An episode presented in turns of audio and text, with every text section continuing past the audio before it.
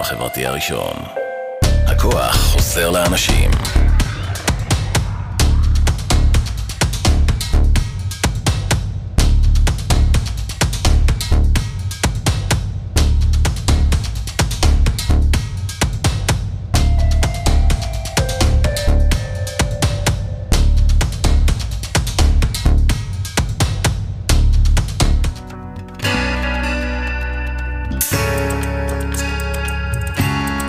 הגל החדש, מדברים נדל"ן, עם עורכי הדין שירי וייס וליאור פיק. בימי חמישי בשש בערב, ברדיו החברתי הראשון.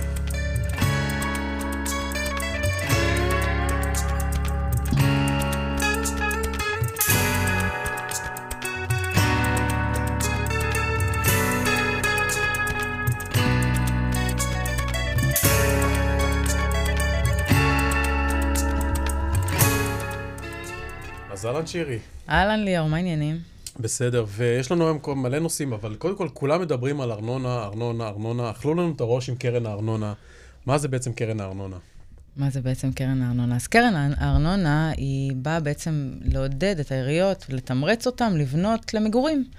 כי העיריות בעצם, התמריץ שלהם הוא לבנות לעסקים, כי הארנונה לעסקים היא גבוהה יותר, אה, מסחר, לא עסקים. נתחיל בזה שהארנונה בכלל גבוהה, כאילו. כן, אבל, ו, וכשמדובר בעסקים.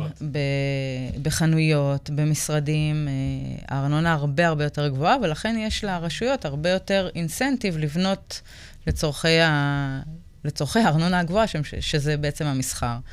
ובשביל לעודד בעצם אה, בנייה למגורים, אומרים, בואו נעשה קרן ארנונה, איפה שיש פחות, מי, מי שבעצם הולך להוציא יותר היתרי בנייה למגורים, אנחנו ניתן לו פיצוי. בונוס מה.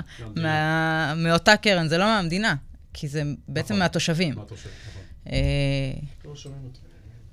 אה, אז, אה, אז זו בעצם קרן הארנונה, ש... שבאה לתמרץ על חשבון התושבים ועל חשבון הציבור את הבנייה ל... למגורים.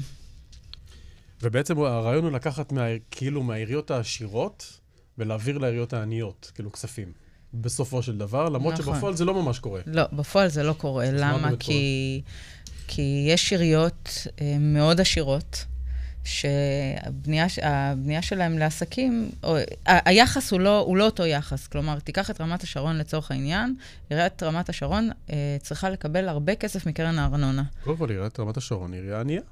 אה, יש כאלה שגם אומרים שהיא עירייה ענייה, אבל, אבל ב, בכל אופן, היא צריכה לקבל הרבה כסף ב, אה, מאותה קרן, בעוד אה, ירוחם צריכה לשלם לצורך העניין, שאין, אה, יש פה, יש פה אנומליה זאת שזה... אומרת שצריך- שירוחם תממן את רמת השרון, אם כאילו בדוגמה הזאת. כן, באיזושהי דרך, כאילו... זה נפלא. באיזושהי דרך הזויה.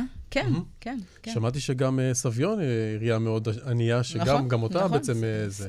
אה, סביון תמומן על ידי ירוחם, על ידי בית שאן, למשל. כן. הבנתי. כן. עכשיו, זה, זה שבאמת אנשים לא מבינים, כאילו, בסוף לא באמת, זה לא באמת שעירייה ענייה, אה, אה, סליחה, עשירה אה, מממנת עירייה ענייה, אלא בעצם בודקים את היחס בין כמות הבנייה למגורים לכמות היחס העסקים. ל- לעסקים. עכשיו, ברור פה, שככל כן, לא נעשה פה צדק. כאילו, כאילו מוכרים את זה בשם הצדק, ו... אבל אין, אין פה באמת צדק מ, מכמה מקומות. א', האזרח הסופי שמשלם את הארנונה לא אמור לממן שום בנייה כזו או אחרת למגורים או, תמר... או לתמרץ אותה. זה אחד. ושתיים, זה לא באמת קורה שהעיריות העשירות באמת מממנות את החלשות, כי, כי יש משוואה מאוד מאוד ברורה. אני, אני יותר, אז אני אומר בכלל, אם יש אה, עירייה כמו תל אביב, שגובה יותר מדי ארנונה ובעצם לא משתמשת בה ויש לה עודפים, שתוריד את הארנונה. שלה. כאילו, למה... או, שתת, או, ש, או שתיתן או לתושבים שתגדיל שלה. את הזה, אבל בוא נניח שכבר נותנים את המקסימום שנניח שהעירייה מסוגלת לתת. אז תורידו את הארנונה, למה צריכים לגבות גבייה ביתר עכשיו- ולהעביר את זה ל... עכשיו, הארנונה למגורים היא, היא, זה עוד יותר קיצוני, כי הארנונה למגורים היא... מממנת, העירייה, העירייה מממנת ארנונה למגורים בפארקים, בבתי ספר, בגנים. זה, ההוצאות לארנונה למגורים הרבה הרבה יותר כבדות. אז אני באמת חושבת שזה צריך להגיע מלמעלה, ולא מלמטה מהאזרח שיעשה את כל השינוי הזה, אלא מהממשלה שתבוא ותוריד איזושהי הוראה כזו או אחרת כדי לתמרץ את, את אותה בנייה למגורים שתשתלם בעצם לעיריות. אה, כן, בהחלט. אז אה, כן, אז זה ככה היה ככה באמת השני סנט שלנו לגבי אה, קרן הארנונה. אז... שלא אם- השביתו אותנו. אז זהו, אז אם עוד פעם יש שביתה וילדים לא ילכו לבית ספר ואתם כועסים על כולם, תבינו ש... אה, כן, כשבית שמש צריכה לממן את סביון, אז כנראה שיש פה מצב קצת מוזר. כמו כל מיני דברים אחרים גם אצלנו במדינה, אבל לא ניכנס לזה כרגע. לא, זה... ויש מלא עניינים שרצינו לדבר עליהם היום, נכון? נכון. יש... אה, הכל בעצם, המו- הרבה נקודות, גם קרן הארנונה, אה, נובעות מחוק ההסדרים, שאמור לעבור, עבר קריאה אה, אה, שבוע שעבר, ואמור לעבור עוד קריאה עוד לפני שבועות, אומרים, עד, אה, עד יום חמישי הבא.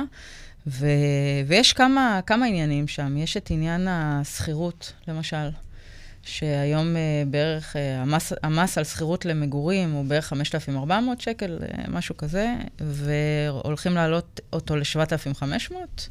אז בואו נסביר את זה רגע אולי באמת. קודם כל ככה, יש באמת לאנשים שמסכנים, שיש להם דירות שהם משכירים, דירות למגורים, דירות השקעה, אז באמת עד סכום מסוים, שהיה עד כ-5,000 שקל, נתנו פטור, פטור ממס. נכון.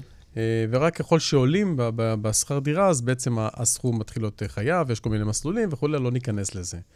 אז uh, במשך שנים בעצם התקרה הזאת נשחקה, לא, לא עדכנו אותה, ועכשיו בעצם הרעיון הוא להגדיל את זה לכמה? ל-7,500 שקל? 7,500 שקל, אבל הם באים ואומרים, אם... אם, לחודש, יש כמובן. כן. אם יש לך דירה אחת, מהמם. ואתה הולך ושוכר דירה אחרת. כלומר, יש לך רק דירה אחת שאתה משכיר, ואתה Mhm. שוכר דירה אחרת, אז אתה נכנס אה, לפטור הזה. בכל מקרה, בכל מקרה, אתה, הם רוצים, ה- המטרה של חוק ההסדרים זה דיווח מהשקל הראשון. כלומר, Mhm. עד היום לא היה צריך לדווח. כן, על הכנסה אה, פטורה משכר דירה. ו- והיום יהיה, תהיה... הם רוצים להכניס כמה שיותר אנשים לתוך מאגר, ה- מאגר המס, אה, משלמי המיסים. אז זה בכלל, ו- זה, זה מוביל את זה לוויכוח מאוד מאוד גדול של הרבה מאוד שנים, שכאילו בעצם בהרבה מאוד מדינות יש חובת דיווח כללי. זאת אומרת, כל בן אדם מעל גיל 18 צריך להגיש דוח פעם בשנה. מהמם. גם אם אין לו כלום, אז הוא מגיש אפס, כאילו, זה הכי פשוט, זה לא, זה משהו מסובך. אה, המצחיק הוא, את יודעת מי מתנגד לזה כל השנים? מס הכנסה. כי בעצם הוא אומר, אין לי מספיק כוח אדם. לבדוק את כל הדוחות ולראות מי ומה. העניין הוא שאם הייתה חובת דיווח כללית, אז היה אפשר לעשות גם הצלבות, אז היה פחות כסף שחור, פחות זה, כי בעצם ברגע שכולם מדווחים, אז כולם בתוך המעגל, ויותר קשה כאילו בעצם נכון. לה- להעלים. נכון. אה, אבל רשות... גם יותר קל לבדוק, יותר קל נכון, להגיע נכון, לאנשים. נכון, נכון, נכון. אה, וזה מוביל אותנו גם לעוד, אה, לעוד עניין בחוק ההסדרים, ש... שנקרא דירות המעטפת. ש... אז מה זה באמת דירת מעטפת? אז, אז זהו, אז דירת המעטפת, אה, פעם היה... מה זה פעם? עד, עד שיעבור החוק הזה, אה, אנשים שקונים דירות מעטפת, כלומר, הולכים אה, וקונים דירה שאין בה חלוקה בתוך הדירה לסלון ולחדרים. יש ממ"ד, בדרך כלל שקונים את זה מהקבלן, יש ממ"ד, אבל אין בפנים כלום חוץ מזה. אה, יש קירות, מהמם. וזה המעטפת. כאילו, בעצם היא עוטפת את כל ה... הקירות עוטפים את הבית, הבית אה, פתוח לחלוטין. וכדירת מעטפת, אומרים, זה בכלל לא, זה לא דירה, מהמם, זה זכות במקרקעין. מהמם.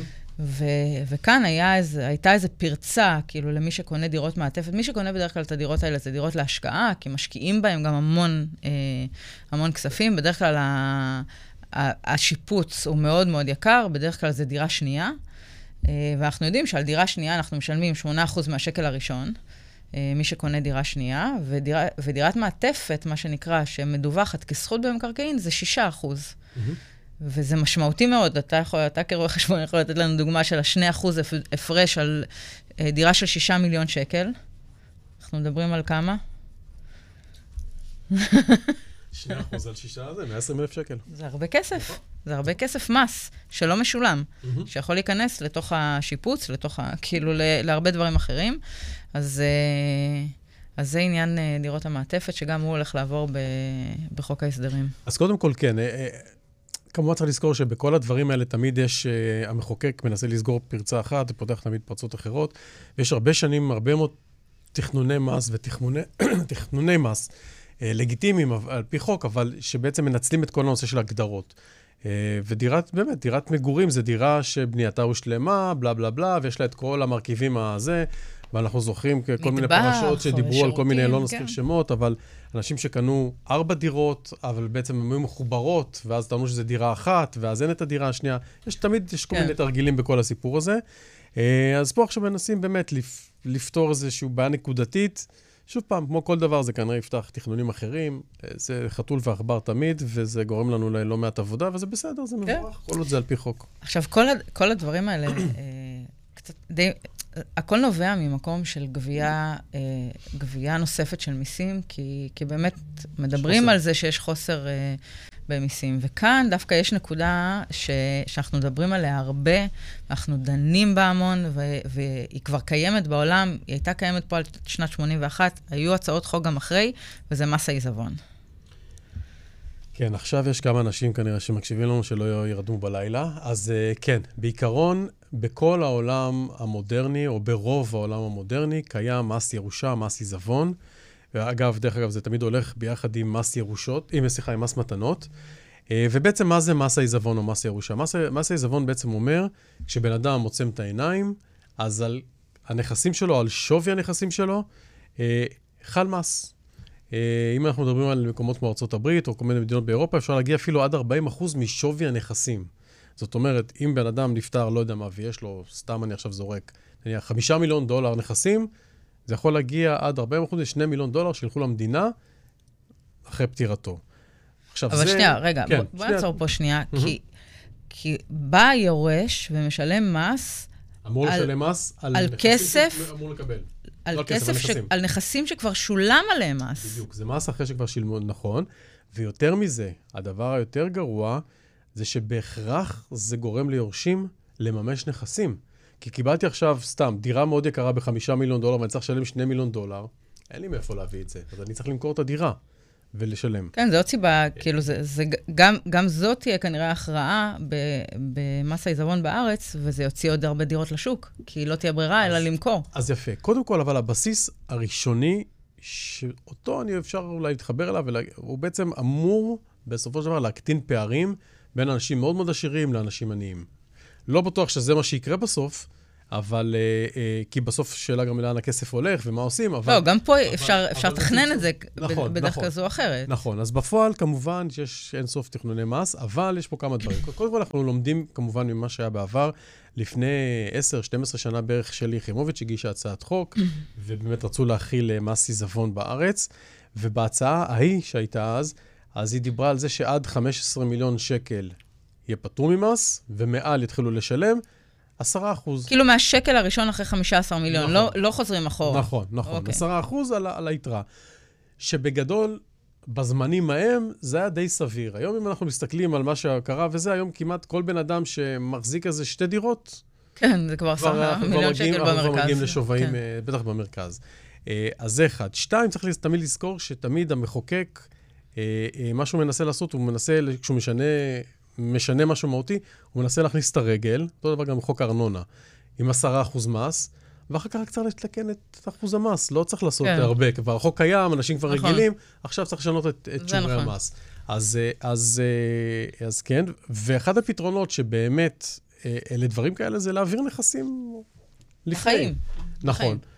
שוב פעם, גם בזה אנחנו נתקלים לא מעט, אנשים צריכים להבין שבזה נגעת, נסעת, העברת נכס לילד. אחרי אם זה אתה צריך תצטרך חס כסף. וחלילה כן. כסף, לא תוכל לקחת חזרה, הילד כבר עשה, השתמש. בוא נבין שנייה, המצב היום זה שבן אדם במאה ה-20 שלו עוצם עיניים, וגם יש לו נכסים במיליארד שקל, הוא מעביר אותם ליורשים שלו בפטור מלא ממס. הם לא נכון. משלמים אגורה של מס בהעברה הזו בין, ה... בין הנפטר אליהם כיורשים. לא סתם מדינת ישראל מושכת אליה לא מעט אוליגרכים מכל העולם, כן. נכון. בגילאים כאלה ואחרים, כי בעצם אנחנו בין המדינות היחידות, שוב פעם, המודרניות, הנורמליות, יחסית, שבהם אין מס עיזבון. וזה דבר אדיר. עכשיו, דרך אגב, משהו אחד שחשוב לזכור, זאת אומרת, נניח שמישהו תושב ישראל לצורכי מס ובישראל אין מס עיזבון, עדיין יכול להיות שיש לו נכסים מכל מיני מקומות אחרים בעולם, כמו ארה"ב, צרפת וכולי, וכשהוא את העיניים הוא ישלם עליהם מס אם הוא לא תכנן נכון. זה בטוח. בסדר? זאת אומרת, כן, זה לא... כל, מ- כל, כל מדינה והחוקים שלה, זכות, כן. נכון, נכון, למרות שהוא מ- לא תושב, אבל ברגע שהוא קנה נכס, צרפת למשל, ארצות הברית, ארצות הברית גם. כן. כן. ארצות הברית עוד יותר מחמירה, שזה בכלל דבר אה, זה, למרות שאפשר לתכנן את זה, אבל אם אני אמריקאי, יש לי על 5.4 מיליון דולר לכל אחד מבני הזוג פטור ממס, ורק אחרי זה מתחילים לשלם. אוקיי. ואם אני לא אמריקאי ואני משקיע בארצות הברית, 60 אלף דולר פטורים. זאת אומרת, כמעט מהדולר הראשון אני כבר משלם מס על נכסים בארצות הברית, ולכן חשוב כאילו למי שמשקיע בארצות הברית לעשות את זה בצורה נכונה, דרך כל מיני... לא, אפשר, אפשר לפתור גם את זה. חד משמעית. אה, מעטים אוקיי. האנשים בארצות הברית שמשלמים כל שנה מס עיזבון. מעטים, יחסית. הבנתי. הבנתי. אז זה, זה נראה, זה מריח כאילו זה, זה ממש מעבר לפינה פה, לא? תראי, אנחנו נמצאים בתקופה מוזרה, ואין ספק שאנחנו אה, מבחינה כלכלית, במצב כרגע לפחות נקודתית לא טוב, זה בנק ישראל אומר, כולה, כל הגופים אומרים את זה. אם הממשלה תצטרך כסף, המדינה תצטרך כסף, אז היא תתחיל לחפש מתחת לכל, אה, מתחת לשטיח ובכל מיני מקומות. ואחד הדברים שלכאורה יכולים להכניס הרבה מאוד כסף, אגב, את יודעת מי המתנגדים הכי גדולים בארץ למס עיזבון? נו. הדתיים. למה? שווה לבד. או לחובת דיווח. אה, אז כן, אז, אה, אז אה, בהחלט זה דברים שיכולים, וגם, אנחנו לא צריכים זה, עד, כמו שאמרת, עד מרץ 81 היה מס עיזבון בארץ. כן. זאת אומרת, זה לא איזה משהו... לא, זה לא ינחת משום מקום, זה נכון. עורר הרבה גלים, ו... והמדהים הוא שאנשים לא מבינים שבאמת צריך לתכנן, כי לפעמים חוקים נכנסים לתוקף והולכים רטרואקטיבית. או יכולים להגיד מהיום כזה וכזה וזהו, כאילו חתך שאתה לא יכול לעשות בו יותר שינויים, וגם אם תעשה שינויים זה יעלה לך כסף. ו...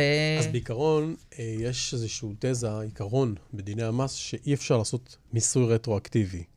אבל גם לזה יש כל מיני תרגילים וכולי שה, שהמחוקקים מדי פעם עושים. אבל מה שניסו לעשות, למשל, שוב פעם, עם שלי יחימוביץ' אז בזמנו, אה, בעצם פרסמו יום אחד, הוציאו חוזר, רשות המיסים הוציאה חוזר שאמרה, אנחנו הולכים לחוקק אה, חוק אה, אה, שיהיה מס עיזבון. והמס עיזבון יחול מיום שהוצאנו את החוזר. כן, בדיוק. אז זה בעצם רטרואקטיבי, מיום נכון, חקיקת... כן, נכון, חקיקת החוק. נכון. ולכן אה, אה, בהחלט שווה... ואז היה, הרבה רעש, ואנשים באמת עשו העברה. אגב, כאילו. רצו אלינו, כאילו, באותו האוויר, משפחה- עשירה שיש לה איזה חברה ציבורית, ויש לה כל מיני נכסים במאות כן. מיליוני דולרים. אה, חייב- חייבים לעשות את זה. עכשיו, כן. אה, צריך לתכנן את זה כמו שצריך. אגב, אה, המדהים הוא שהרבה פעמים אנשים באים ועושים תכנוני מס בשביל כאילו להפחית את נטל המס, שזה דבר אחד וזה בסדר. היום, בגלל הרבה מאוד שינויי חקיקה, אגב, בארץ וגם בעולם, הרבה פעמים צריך לעשות תכנוני מס בשביל לא להיפגע, לא בשביל כאילו, אה, זה, זאת אומרת, כי אחרת אתה עלול- את עלולה לחטוף מס מפה ומס משם וכל מיני דברים כאלה, שבכלל את לא... זה, כי לא היית מודעת. אה, וחוסר מודעות זה הרבה כסף יכול לעלות. עולה בסוף הרבה כסף. כן, כן. וזה גם קושר אותי למס מתנות, כי אנחנו רואים היום, הורים יכולים לתת לילד שלהם חמישה מיליון שקל בהעברה בנקאית, וכל מה שהבנק יבקש זה הסכם, לראות שזה... שיש לי הסכם חתום בין שני הצדדים של הסכם מתנה, אה, ולא לשלם אגורה. נכון. אגורה. אבל למה צריך לשלם? אם אני עכשיו נותן מתנה לילד, למה אני צריך, לילד שלי, למה אני צריך לשלם? בסדר, אבל זה... אני מסכימה. אני פשוט אומרת שזה יכול להשתנות ברגע. נכון.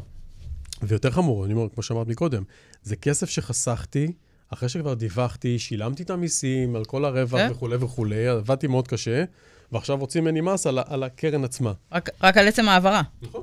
רק על עצם ההעברה ל... אתה יודע, כן. כן. Uh, היפה הוא שבעולם יש הרבה מאוד ניסיון, ויש באמת הרבה מאוד תכנונים ל, ל, למיסים האלה, ומי שנערך בצורה נבונה, uh, הרבה פעמים חוסך הרבה מאוד אי נעימויות. אה, זה תמיד, בכל, Uh, כן. בכל, בכל תחום המס, מי שנערך בצורה בכל תחום. נכונה. כן, בכל זה גם תחום. נכון. כן, זה כן, גם כן. נכון. אה, נכון. אחרת זה עלול להיות מאוד מאוד כואב. שוב פעם, 40 אחוז משווי נכסים, שוב פעם, אנחנו לא מדברים על שקל שניים, זה כן, זה משמעותי ביותר. מאוד. אה, ואת יודעת, אצלנו במדינה, אנחנו מדינה שכאילו, רק עכשיו אנחנו מתחילים, זאת אומרת, אין לנו משפחות פה, אין הרבה משפחות שבאמת, הם מאות, כבר הרבה... מאות שנים. הר, נכון, או הרבה דורות, או מספר דורות שכאילו של עושר. עכשיו יש כל מיני סטארט-אפיסטים וכל מיני איזה שמתעשרים.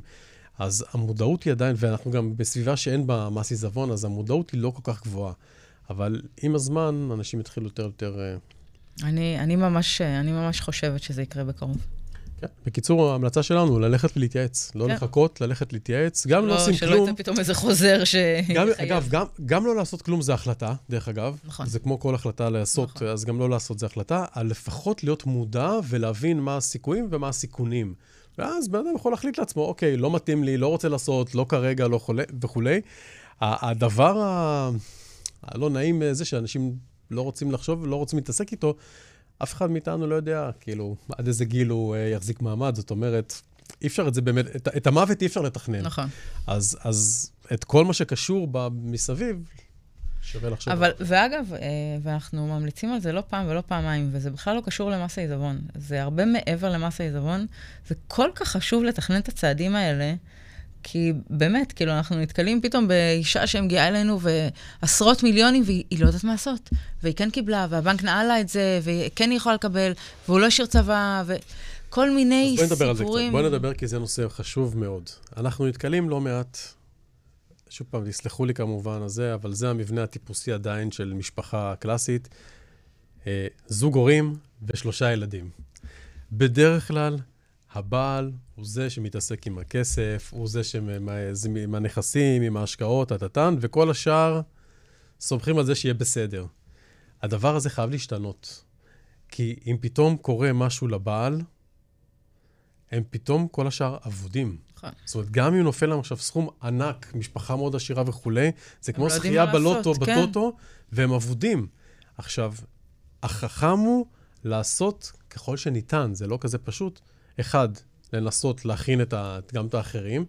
שתיים, נשים, בעיניי, כמובן, נשים מנהלות כסף הרבה יותר טוב, עושות את הדברים האלה וכולי.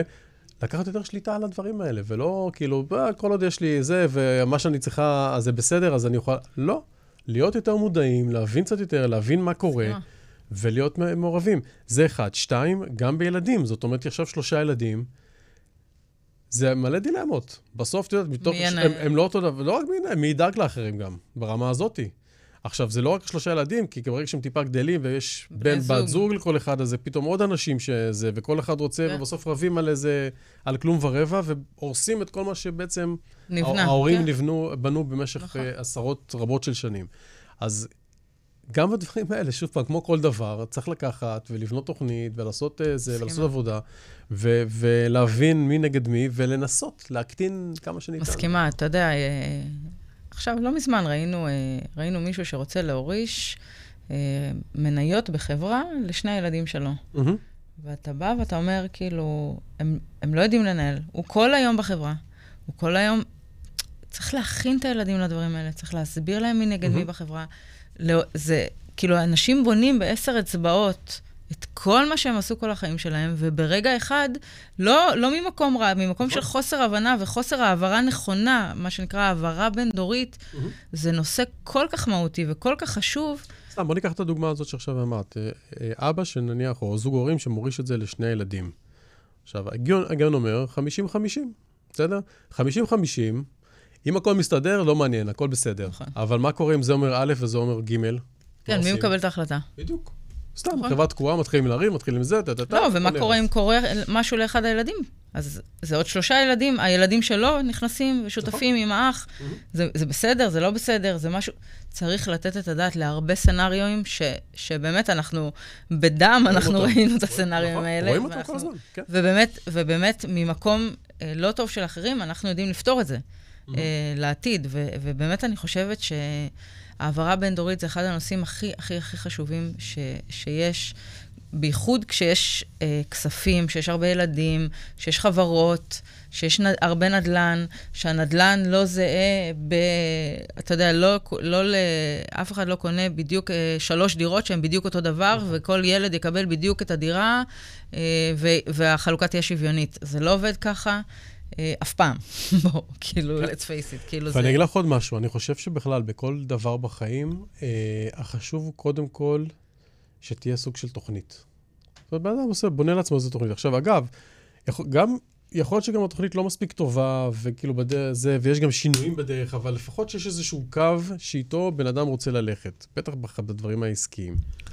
אה, אה, ואז יש לך איזה מפה, את יכולה לבדוק, אוקיי, אני, אני התחלתי איפשהו ואני רוצה להגיע לאנשהו, האם אני בכיוון הנכון, האם אני לא בכיוון הנכון. כן, תוכנית ויעד. בוא, זה תמיד נכון, כן. כי אנשים עושים, עושים פעולות בלי מחשבה, כאילו, רגע, אוקיי, זה... זה... נכון. סתם, תשאלי כל אחד, אה, אה, אה, כמה כסף אתה רוצה שיהיה לך? תגיד, אני רוצה המון כסף. מה זה המון כסף? יכול להיות שלאחד זה 100 שקל, ולשני זה 100 מיליון, לא מדקדק לו בכלל. נכון. זאת אומרת, זה לא, זה מאוד יחסי.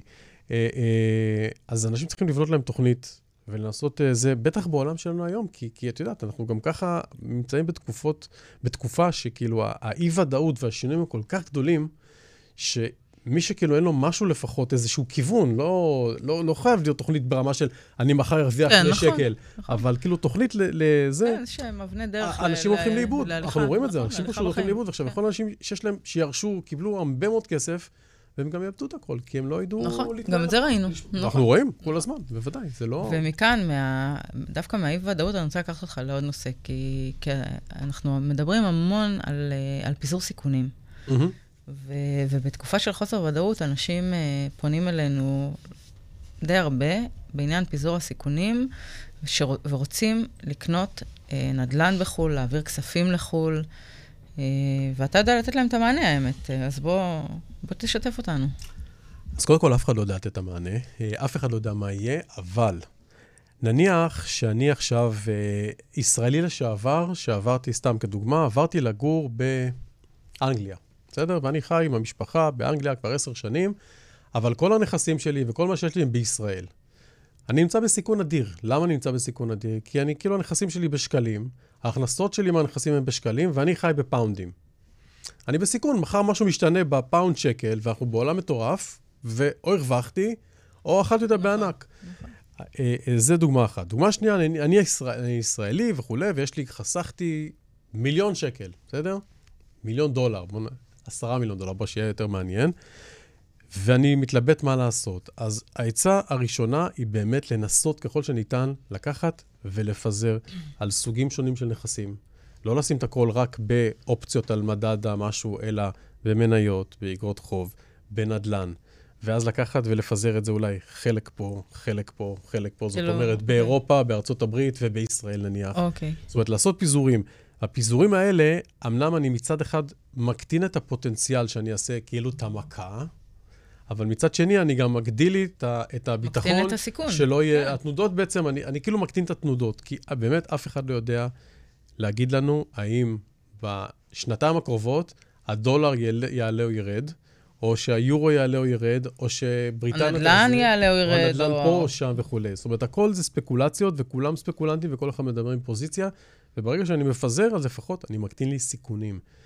אה, אה, שזה תמיד מומלץ. שוב פעם, כמובן, אם יש לי מה לה- לעשות... לא, זה בטוח, כן. אה, אה, זה כמו שלמשל, רוב, רוב האנשים הולכים להיות שכירים. למה הולכים להיות שכירים? כי הם מקטינים לעצמם סיכון, קודם כל. אז נכון שיכול להיות שהם גם אה, מצמצמים את, ה, את הפוטנציאל, כאילו, כן. ל, פתאום ל, ל, לעשות איזה אקזיט נניח, או לא יודע מה, אבל לפחות מקטינים סיכון, זה גם, זה גם חלק מהעניין. אה, חשוב מאוד בהשקעות לקחת ולפזר סיכונים. אז בואו נשמע ג'ינגל. יאללה. הרדיו החברתי הראשון. הכוח חוזר לאנשים.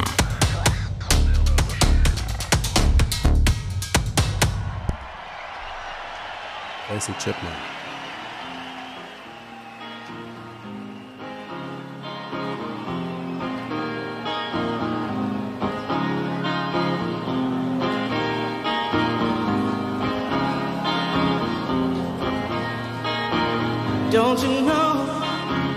Talking about a revolution that sounds like whisper? Don't you know you're talking about a revolution that sounds like a whisper? While they're standing in the welfare lines, crying at the doorsteps of those armies of salvation, wasting time in the unemployment lines sitting around promotion. Don't you know they're talking about a revolution? It sounds like a whisper. Poor people gonna rise up and get their share. Poor people gonna rise up and take what's theirs.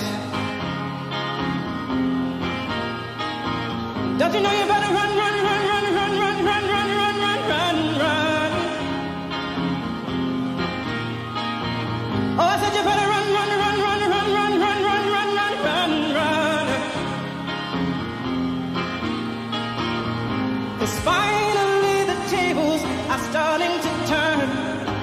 talking about a revolution.